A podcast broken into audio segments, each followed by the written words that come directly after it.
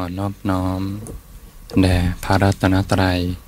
ขอความผาสุขความเจริญในธรรม จงมีแก่ท่านสาธุชน ผู้สนใจใฝ่ธรรมทุกท่าน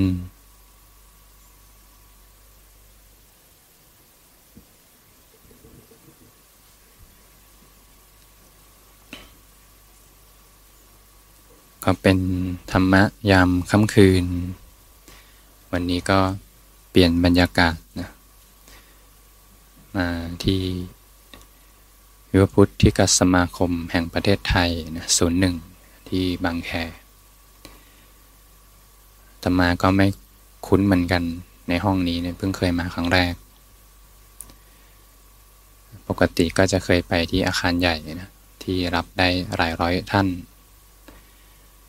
ห้องนี้ก็มาเป็นครั้งแรก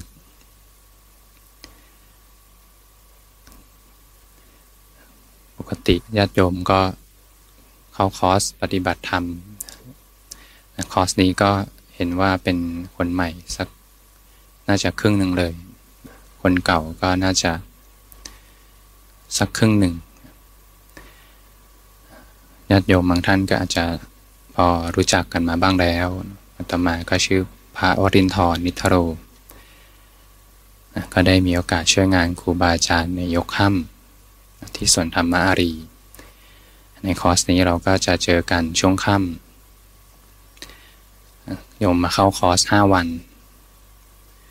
ก็ตั้งแต่วันจันทร์อังคารพุธพฤหัสศุกร์เราก็จะเจอกันสี่คืน คืนนี้ก็คืนแรก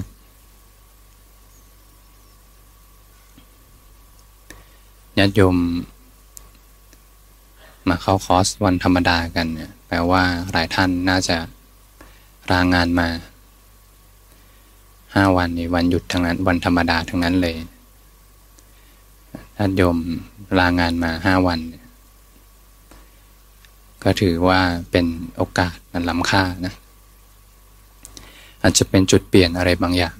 จากการที่เราเข้ามาเข้าคอร์ส และออกไปใช้ชีวิตอาตมาว่ายังไงก็เปลี่ยนแน่นอน ก่อนที่ญาติโยมจะเข้ามาสนใจการปฏิบัติธรรม เข้ามาศึกษาธรรมะ ตอนเด็กๆอาจจะเคยใส่บาตรพระสงฆ์อาจจะเคยทำบุญ ไปวัดทำบุญ ให้อาหารปลาอาจจะเคยทำทานตามสถานที่ต่างๆมา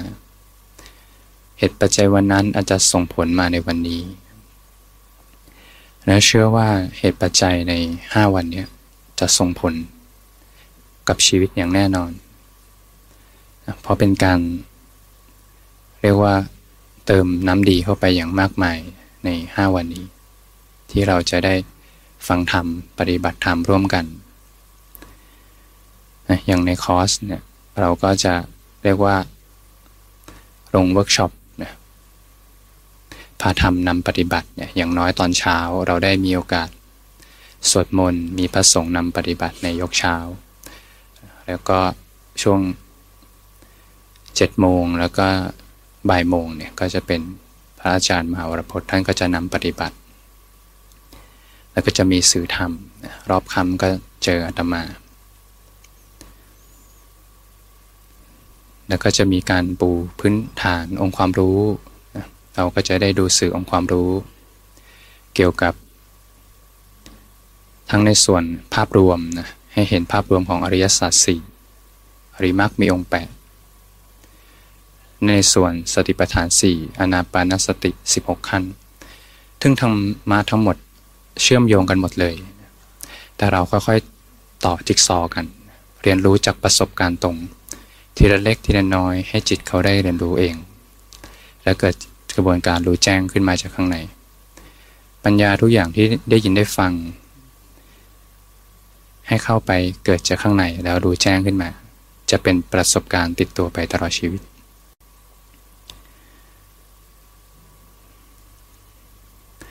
ถ้าถามว่าเรามาเข้าคอร์สปฏิบัติธรรม เราปฏิบัติธรรมไปทำไม เราปฏิบัติธรรมแล้วได้อะไร ปฏิบัติธรรมแล้วจะช่วยให้พ้นทุกข์ได้อย่างไรคำตอบนี้เป็นสิ่งที่ญาติโยมจะตอบได้ด้วยตัวเอง ไม่มีใครตอบได้นอกจากตัวเราเอง ถ้าเรามองย้อนไป ก่อนที่เราจะมาปฏิบัติธรรม เราลองมองย้อนไปดูว่าชีวิตเรามี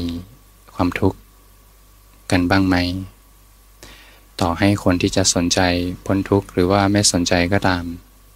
แต่สิ่งที่เจอเหมือนกันคือความทุกข์บางทีก็ทุกข์จากความพัดภาคนะอย่างโยมเคยอกหักกันไหมนะถ้าใครเคยอกหักก็คงจะรู้ว่าความทุกข์จากความพัดภาคเป็นอย่างไร ความเสียใจเป็นอย่างไรความทุกข์จากการประสบกับสิ่งอันไม่เป็นที่รัก มีคนมาพูดไม่ดีกับเราใช้เป็นทุกข์บ้างก็มี บางทีเป็นทุกข์เกี่ยวกับสุขภาพนะบางทีไปตรวจร่างกาย ผลออกมาปีนี้ ค่าตับค่าไตไม่เหมือนเดิมแล้วเนาะอายุก็มากขึ้นมีความเสื่อม เป็นทุกข์กับความเสื่อมของร่างกาย บางทีก็เป็นทุกข์นะกับกิจการ ไม่เป็นไปดังใจก็มี เราก็จะประสบทุกเล็กทุกน้อยทุกใหญ่กัน อย่างอยู่ในกรุงเทพเนี่ยเจอแน่นอนเลยรถติดอัตมาก็เคยใช้ชีวิตอยู่ในกรุงเทพเหมือนกันรู้เลย บางทีเนี่ยระยะทางไม่ไกลสองสามกิโลแต่บางทีติด เป็นชั่วโมงก็มี รถติดก็เป็นทุกข์ได้เหมือนกัน ชีวิตเราก็ผ่านความทุกข์กันมามากมายนะ ถ้าเราลองมอนย้อนไปดูตั้งแต่วัยเด็ก สมมติโยมอายุ 40-50 แล้วกันนะก็คงจะผ่านทุกข์กันมามากมาย แล้วเรายังมองดูว่าถ้าสมมติโยมมีอายุต่อไปเนี่ยถึง 80 แล้วกัน สมมติโยมอายุตอนนี้ 40 ที่ผ่านมาก็คงจะมีความทุกข์ แล้วถ้าผ่านไปอีก 40 ปี ระหว่างที่จะถึงวัยที่ 80 เนี่ยโยมว่าโยมจะมีความทุกข์อยู่ไหม ก็มีเนาะเพราะผ่านมาก็ทุกข์ถ้าปัจจุบันทุกข์อนาคตก็ทุกข์แล้วถ้าวันสุดท้ายของชีวิตมาถึงเนี่ยมันก็น่าจะมีทุกข์นะอย่างน้อยทุกข์ที่เราต้องเข้าโรงพยาบาล แล้วก็บางทีอยู่ห้องมืดๆอยู่คนเดียวเนี่ยไม่มีใครเข้ามาดูแลเลยเนี่ย ก็ไม่รู้จะวางใจอย่างไรเหมือนกัน ถ้าไม่ฝึกไว้ตั้งแต่ตอนนี้ แสดงว่าอดีตทุกปัจจุบันทุกอนาคตทุกเราเริ่มรู้แล้วว่า ความทุกข์มีอยู่จริง การที่เข้ามาเส้นทางการปฏิบัติธรรมเนี่ยสมมุติว่าโยมมีทุกอยู่ร้อยเปอร์เซ็นเลย ในจิตใจของแต่ละคนแต่ละท่าน ไม่ว่าจะมีทุกเรื่องราวที่แตกต่างกันออกไป ลองมีสักร้อยหน่วย ถ้าเข้ามาสู่เส้นทางการปฏิบัติธรรม เส้นทางแห่งการพ้นทุกเนี่ย ทุกนั้นจะถูกดีริทไปจนเป็นศูนย์ จะเริ่มเห็นแล้วว่าความพ้นทุกเป็นอย่างไร ทุกในใจจะถูกดีริทไปจนเป็นศูนย์ ถ้าปัจจุบันไม่ทุกพรุ่งนี้ก็ไม่ทุก วาระสุดท้ายมาถึงก็ไม่ทุกข์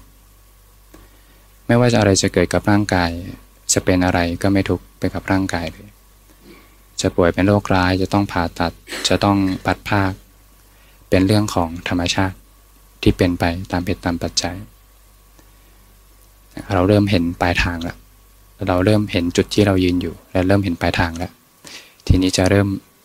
ค่อยๆ ตอบคำถามตัวเองได้ว่าเราเข้ามาปฏิบัติธรรมทำไม ทีนี้เมื่อเห็นทุกข์เห็นความดับ จะเริ่มเห็นเหตุ เอาแล้วเหตุแห่งทุกข์คืออะไร เรารู้จักกายใจ เราก็มีร่างกายเนาะมีร่างกายอยู่ แล้วก็มีจิตใจ จิตใจมีจิตใจ มีร่างกาย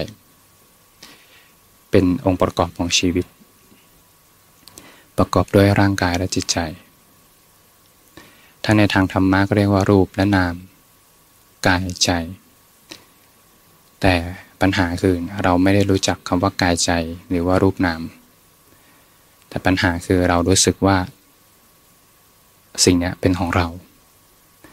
เรารู้สึกว่ารูปนามเนี่ยเป็นของเรา กายใจเนี่ยเป็นเรา เราไม่ได้รู้สึกว่านี่คือรูปนาม ก็ด้วยความไม่รู้แล้วก็ สภาพยึดถือมา แล้วก็ก่อความรู้สึกเป็นเราขึ้นมาเนี่ยแหละ ก็เลยเป็นเหตุ ให้เกิดทุกข์ พอมีเราขึ้นมาก็จะต้องเติมเต็ม สิ่งต่างๆ ให้เรามีความสุข อยากให้เราพ้นทุกข์ก็ย่อมเกิดการดิ้นรนละเติมเต็ม ให้ชีวิตตัวเองมีความสุข เติมเต็มความสุขทาง รูปรสกลิ่นเสียงสัมผัสอันน่ารักใคร่น่าพอใจ ดิ้นรนไปกับการมาตัญหา เติมเต็มให้ชีวิตมีความสุข เติมเต็มความอยากได้อยากมีอยากเป็น เป็นภาวะตัณหา แล้วก็วิภาวะตัณหา เมื่อสิ่งนั้นไม่เป็นไปดังใจก็อยากพักออกอย่างมีคนพูดไม่ดีใส่ ความจริงมีแค่เสียงกระทบเนาะแล้วก็ดับไป แต่เราเห็นว่าเขาพูดไม่ดีใส่เรา ก็เพราะว่ามีความรู้สึกเป็นเราเนี่ยแหละนะที่เป็นปัญหาที่ทำให้เกิดทุกข์ขึ้นมา และหนทางคืออะไร เพียงแค่ญาติโยมสมัครลงคอร์สและเข้ามาสู่เส้นกลางแห่งการปฏิบัติ มาฟังธรรมปฏิบัติธรรมเนี่ยเริ่มเข้าสู่เส้นทางแล้ว โดยธรรมชาติเลยจะเริ่มเข้าสู่เส้นทาง จิตจะเริ่มเปลี่ยนวิธีในการเดินทางใหม่ มาเข้าสู่วิถีแห่งความสงบร่มเย็น ถ้าแจกแจงอริยสัจสี่ที่พระองค์แสดงไว้เนี่ยพระองค์ก็จะให้เห็นว่าทุกเป็นอย่างไรได้บ้างนะอาการแห่งทุกความเกิดเป็นทุกข์ เกิดมาก็ทุกข์นะดิ้นรนเด็กน้อยๆเกิดมา ถ้าสุขจริงก็คงจะยิ้มนะแต่เกิดมาก็ ร้องก่อนเลยแปลว่าทุกจริงนะเด็กเกิดมาร้องก่อนเลย ความแก่ก็ไม่ต้องพูดถึงเนาะความเจ็บก็ทุกนะใครเจ็บป่วยแล้วก็ทุกนะทุกวันนี้โรคก็เยอะมากมาย ความตายก็เป็นทุกข์ความพัดพลากนะความโศกนะความร่ำไรดำพันนะความไม่สบายกาย ไม่สบายใจ ความขับแค้นใจนั่นก็เป็นทุกข์นะความผัดพากจากสิ่งอันเป็นที่รักนะสิ่งอันเป็นที่รักเปลี่ยนแปลงไปก็เป็นทุกข์ปรารถนาสิ่งใดไม่ได้สิ่งนั้นนั่นก็เป็นทุกข์ว่าโดยย่ออุปทานขันธ์ทั้งห้าเป็นตัวทุกข์อันนี้จะเริ่มเข้าใจยากแล้วถ้าเริ่มเข้าใจง่าย ๆ ก่อนแล้วกัน สมมุติว่านั่งสมาธิแล้วปวดขาเนี่ย อาตมานั่งมาก็เริ่มชาขาแล้วแสดงว่าถ้าทุกคนนั่งไปเนี่ยจะเกิดอาการนี้โดยธรรมชาติ เริ่มปวดขาหรือว่าเริ่มชาขาทุกคนต้องเจอนั่งสมาธิยังไงก็ต้องเจอ แต่สิ่งนี้เป็นธรรมชาติที่เกิดขึ้นตามเหตุตามปัจจัยยังนั่งไปยังไงก็ต้องขาชา แต่มีสภาพยึดถือเวทนานั้นเป็นของเรา เป็นเราปวดเนี่ยแหละ อุปทานในขันเป็นเราปวดเนี่ยแหละ ตัวทุกข์แต่ถ้ามีใครสักคนหนึ่งเขาไม่ได้ทุกข์ไปกับความปวดเลย ก็ไม่มีผู้ทุกข์อย่างความแก่เป็นทุกข์ความแก่ก็เป็นความแก่ตามธรรมชาตินะยังเกิดมาเนี่ยยังไงก็ถูกพยากรณ์แล้วว่าต้องเปลี่ยนแปลงเปลี่ยนแปลงไปแล้วก็ย่อมดับลง ยังไงก็ต้องแก่ยังไงก็ต้องตายอยู่แล้ว แต่ดันไปมีอุปทาน ยึดถือความแก่มาเป็นของเรา ก็กลายเป็นเราถูกอย่างความตายจริงๆก็เป็นปฏิกิริยาทางตามธรรมชาตินะ เป็นเรื่องของธรรมชาติล้วนๆเลย ก็เหมือนต้นไม้เนี่ยก็โตมาสุดท้ายกิ่งก้านใบใช้ก็ต้องเหี่ยว แตกสลายลงใบจากคอยที่ใสๆสีเขียวที่อ่อนๆ ก็เข้มเข้มเข้มจนกลายเป็นใบกรอบๆบีบมาก็แตก ก็เหมือนกันร่างกายนี้สุดท้ายก็ต้องเสื่อม แต่ด้านไปมีอุปทานมาบอกว่านี่เป็นเราก็เลยมีผู้ทุกข์อุปทานในขันเป็นตัวทุกข์ก็พอเข้าใจง่าย ๆ แบบนี้ก่อนก็ได้เนาะแล้วก็ค่อยเรียนรู้จากข้างใน ความเหตุให้เกิดทุกข์เนี่ยพระองค์ก็จะแจงไว้ก็คือตัณหา การมาตัณหาภาวะตัณหา วิภาวะตัณหา ถ้าละเอียดก็จะแจงในส่วนของปฏิจจสมุปบาทสายเกิด แล้วก็ความนิโรธ ความดับทุกข์ ความดับทุกข์ก็คือความดับแห่งตัณหา ความดับแห่งอุปทาน เป็นความดับทุกข์ และหนทางก็คืออริมักมีองค์แปดนะ เป็นหนทางที่จะดับทุกข์ทั้งปวง ในเบื้องต้นเนี่ยที่เราเข้ามาส่วนเส้นทางเนี่ยทุกง่าย ๆเลยที่ทุกคนเจอ ก็คือ ความคิดนี่แหละ ที่บางทีออกมาไม่ได้ เจอเรื่องหนักๆแล้วออกมาไม่ได้ เมื่อเพลินอยู่กับความคิดเนี่ยสักพักหนึ่งจะเริ่มเกิดโรคขึ้นมาอยู่ในใจและย่อมเกิดอารมณ์ เกิดอารมณ์ขึ้นมา ส่วนใหญ่จะเป็นเรื่องราวเป็นอารมณ์ที่เป็นอกุศลซะส่วนใหญ่ เมื่อใจเป็นอกุศลแล้วเนี่ยจะดึงร่างกายให้ป่วยไปด้วย ถ้าสมมติเรายมคิดเรื่องที่เคยทุกมาที่ผ่านมาในอดีต ร่างกายก็จะหลั่งสารพิษออกมาเนาะสารคอร์ติซอลที่ทำให้เกิดกระบวนการเครียดทำให้ร่างกาย หัวใจเต้นเร็วเลือดสูบฉีด ไม่เป็นปกติเริ่มมีความทุกข์เกิดขึ้น จะดึงให้ร่างกายป่วยไปด้วย ทีนี้ถ้าออกมาไม่ได้นี่ร่างกายจะเริ่มชินกับความป่วย บางทีทุกข์มาก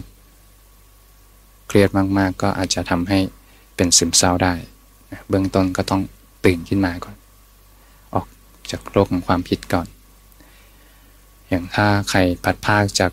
ของรักไป สุนัขหมาแมวเสียชีวิตไปนะเขาผ่านไปห้าวัน เขากลับนำเรื่องเก่ามาคิดต่อและออกมาไม่ได้ ร่างกายเขาก็จะเรียนรู้นะว่าเหตุการณ์ในอดีตมันคือปัจจุบันเลย ถ้าสมมติโยมตอนนี้นั่งไปแล้วมีความทุกข์เกิดขึ้นนึกเรื่องเรื่องเก่าๆ ที่เคยทุกมาที่เคยผ่านเรื่องราวเจ็บปวดในชีวิต เหมือนอยู่ในอดีตนะ แต่ความจริงเนี่ยมาทุกอยู่ปัจจุบัน พอมาทุกอยู่กับปัจจุบันร่างกายเขาก็เรียนรู้ใหม่เหมือนกันว่าเนี่ยคือของจริง ทั้งที่อดีต แต่มาทุกในปัจจุบันเขาก็จะเรียนรู้ว่าเนี่ยคือความทุกข์จริง ๆ ทีนี้ก็จะเริ่มเมื่อใจดาวลงกายก็ดาวลงละก็คนก็เลยบางทีก็ทุกข์กับความคิดกันมาก แล้วก็บางทีก็ป่วยกันมาก เบื้องต้นเราก็ออกมาก่อนนะค่อยๆออกมาจากโรคของความคิด ก็ต้องมีวิหารธรรม วิหารธรรม จัดกระบวนการเรียนรู้ให้จิตใหม่ ให้เขาได้เดินทาง ตื่นขึ้นมาก่อน มีวิหารธรรม อย่างตอนช่วงบ่าย พระอาจารย์ท่านก็คงจะปู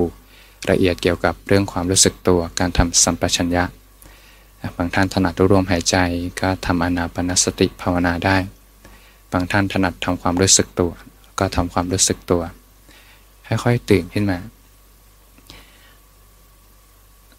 ตมาเคยไปตอนที่ตอน ก่อนบวชนานแล้วเป็นสิบตอนเรียนจบม .6 แล้วกัน ไปเข้าปฏิบัติธรรมที่วัดที่หนึ่งเพื่อนเขาไปปฏิบัติธรรม แล้วเขากลับมาเล่าเพื่อนไปบวชเนนนะไปบวชสมณเณรแล้วก็ไปบวชสักสองอาทิตย์ แล้วก็มาเล่าประสบการณ์การปฏิบัติให้ฟัง เราก็สนใจการปฏิบัติ ก็เข้าไป ต้องมีสติอยู่ตลอด เราก็เข้าใจแบบนั้นนะ เราก็กำหนดทุกเรียบทเลยทุกเรียบทปึ๊บปึ๊บปึ๊บเข้าห้องน้ำกำหนดทุกอย่างเลย ก็เลยรู้ว่า เออทำไมยิ่งเครียด ยิ่งเครียดก็เลยอาจจะบอกว่า โยมมีแค่สติแค่ปัจจุบันก็พอ ปัจจุบันขณะ ไม่ต้องมีทั้งวันก็ได้ ขอมีปัจจุบันขณะ ปัจจุบันขณะ ต่อเนื่องกันไป พอเผลอไปก็มีกลับมามีสติ ลอไปมีสติ กลับมารู้สึกตัว แค่ปัจจุบันขณะก็พอนะไม่ต้องมีสติทั้งวันขอมีแค่ปัจจุบันขณะก็พอทำให้ต่อเนื่องกันไป เราจะเริ่มเกิดกระบวนการเปลี่ยนแปลง อย่างน้อยให้ใจได้สงบก่อน พอใจสงบแล้วก็จะเกิดความตั้งมั่นแต่ก็จะเกิดปัญญาตามมา ซึ่งความสงบเนี่ยเป็นแค่ ส่วนหนึ่งในการเดินทาง เราไม่ได้มุ่งไปที่ความสงบ แต่เป็นเครื่องมือที่อาศัยในการกระบวนการเดินทาง ให้จิตตั้งมั่นและเกิดปัญญา และปัญญาเนี่ยแหละ จะเกิดกระบวนการเรียนรู้จากข้างใน และจะเปลี่ยนแปลงชีวิต จะไม่กลับไปทุกเรื่องเดิมอีก ถ้ามีปัญญาเรียนรู้ในทุกนั้นอีก ยังไงก็ไม่ทุกเรื่องเดิมอีก และทุกจะค่อยๆหมดไป ในเบื้องต้นเราค่อยๆออกจากโลกความคิดด้วยความรู้สึกตัวนะค่อยๆตื่นขึ้นมา รู้เนื้อรู้ตัวอยู่ฟังธรรมด้วยความรู้สึกตัว แล้วก็มีวิหารธรรม บางท่านอาจจะถนัดทำความรู้สึกตัว บางท่านอาจจะถนัดรู้ลมหายใจ หรือว่ามีองค์กรรมฐานที่ถนัด ที่ทำแล้วสบายจิตตั้งมั่นได้ง่ายเนี่ยก็เราก็ทำไปได้เรื่อยๆเราทำไปได้เรื่อยๆนะอยู่กับ วิหารธรรมไว้ให้ใจได้มีหลักก่อน เขาจะเริ่มเกิดกระบวนการเรียนรู้ หลักวางใจเลยเนี่ย ไม่ไปเกาะที่ความสงบ ความสงบเป็นผลที่มาจากเหตุจากการสร้างเหตุที่ถูกต้อง อย่าไปเกาะที่ความสงบ จะสงบหรือไม่สงบก็ไม่ว่าอะไรโยมแค่สร้างเหตุไป ทีละเล็กทีละน้อย อย่างก่อนที่จะมาที่ยูพุทธศูนย์หนึ่งเนี่ย อาตมาก็ออกเดินทางที่โซนธรรมอารี อยู่ที่จังหวัดอยุธยา โยมเขาก็ตั้ง GPS ไว้เดินทางมาว่าจะมาถึง ก็เห็นเขาเขียน GPS ไปว่าต้องเกือบชั่วโมงครึ่ง ถึงจะเดินทางมาถึงเนี่ยถ้าอาตมามัวกังวลว่า เอ๊ะเมื่อไหร่จะถึงนะเมื่อไหร่จะ ถึง Future Future Park รังสิตเมื่อไหร่จะถึงดอนเมือง เมื่อไหร่จะถึง งามวงวานเมื่อไหร่จะถึงบางแค ใจก็เป็นทุกข์นะ แต่ถ้าอาตมาเปลี่ยนใหม่อาตมาก็สมมตินั่งมาได้การสมมตินะอาตมาก็ดูลมหายใจไป โยมเขาขับรถไป ก็มีความสุขกับทุกขณะปัจจุบัน ไม่ไปเกาะที่ผลเลย อยู่กับลมหายใจ อยู่กับลมหายใจ อยู่กับลมหายใจ จนถึง เอาถึงแล้วหรอ แล้วก็ลงรถ เอาบาท มาเก็บที่ห้องเอาถึงแล้ว มาถึงก็ เที่ยงครึ่งพอดี ก็ไม่ทุกเนาะอยู่กับการสร้างเหตุไปจะไม่ทุกแต่ถ้าใจไปเกาะที่ผลเมื่อไรเนี่ยจะเริ่มทุกข์ละ เอ๊เมื่อไหร่จะสงบเมื่อไหร่จะหายฟุง่งเพราะว่าที่ไปเกาะมันจะมีตัณหาดิ้นรนอยู่เนาะถ้าไปเกาะที่ผลตัณหาจะดิ้นรน และตัณหาเนี่ยแหละเป็นเหตุให้เกิดทุกข์และบางทีบัลลังนี้สงบบัลลังหน้าไม่สงบทีเนี้ยจะเริ่มปั่นป่วนในใจแล้วเอ๊ะทำไมเราทำอะไรผิดหรือเปล่า เราทำจุดไหนผิด จะเริ่มก่อสมุทัยขึ้นมาแล้วจะเริ่มเรียนรู้จากสมุทัยนะแต่สิ่งนี้ ก็เป็นสิ่งที่จิตต้องเรียนรู้เหมือนกัน อย่างน้อยอาตมาก็บอกหลักการไว้ก่อน แต่สุดท้ายเป็นสิ่งที่จิตแต่ละท่านต้องเรียนรู้ขึ้นมา จะเกิดกระบวนการเรียนรู้ขึ้นมาจากภายใน อยู่สงบสงบไว้ให้ใจได้คุ้นชินกับความสงบ โดยใจไม่ไปเกาะที่ผลอยู่การสร้างเหตุไป รู้ลมหายใจสบายๆไปเรื่อยๆแต่เราก็ลอง รู้ลมหายใจ ฝึกอนาปานสติภาวนากันสักเล็กน้อย แล้วก็รู้ลมหายใจไปเรื่อยๆ สบายๆ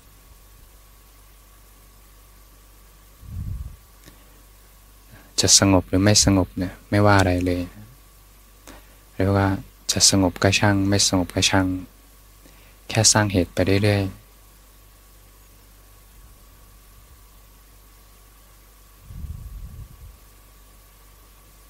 ถือว่าเป็นการสร้างความคุ้นชินใหม่ สร้างความคุ้นชิน จัดระเบียบจิตใจ ให้ใจได้ผ่อนคลายสบาย ไม่กังวล ไม่กังวลไปกับอดีตกับอนาคต อยู่กับปัจจุบันให้ต่อเนื่องกันไป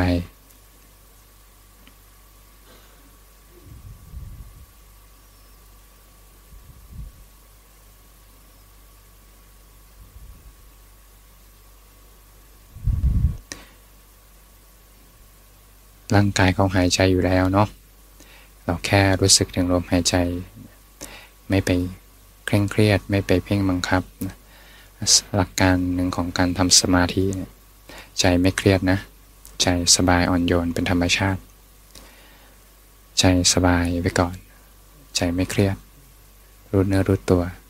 รู้สึกถึงลมหายใจไปเรื่อยๆ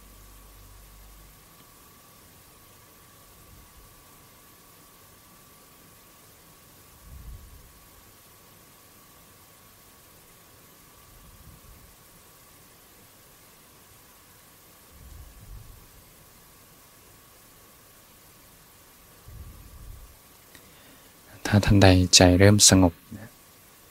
เริ่มมีความสงบร่มเย็นอยู่ภายใน สังเกตไหมสักพักหนึ่งก็จะไหลไปเป็นความสงบ แต่เบื้องต้นก็ไม่ต้องกลัวอะไรนะ สร้างความคุ้นชินไว้ก่อน เป็นความสงบ แต่ถ้าเราลองเริ่มสังเกตลมหายใจดูเนาะว่าลมหายใจเดี๋ยวก็ยาว เดี๋ยวก็สั้น ลมหายใจนั้นยาวสั้นไม่เท่ากัน ค่อยๆ ถอยออกมาเป็นผู้สังเกตดู เป็นเพียงผู้สังเกตลมหายใจไปเรื่อยๆ สบายๆ จิตจะเริ่มตั้งมั่นขึ้นมา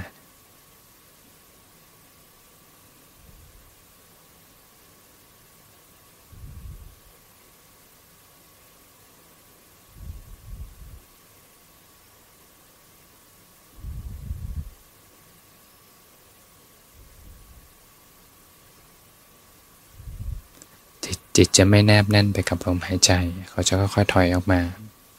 เป็นเพียงผู้สังเกตอยู่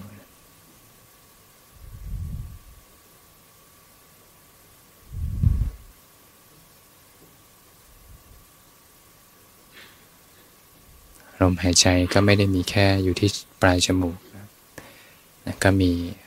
ลมหายใจที่ค่อยๆซึมซาบไปทั่วกาย รู้กองลมทั้งกอง รู้กายทั้งกายหายใจอยู่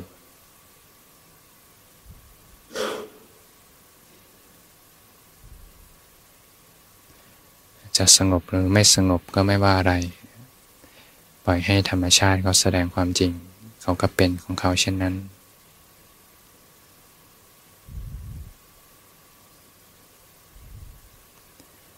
ให้ใจได้คุ้นชินกับความสงบไว้ เวลาเรื่อง ทุกร้อนเข้ามาในชีวิต เขาจะกลับมาที่ความสงบได้เอง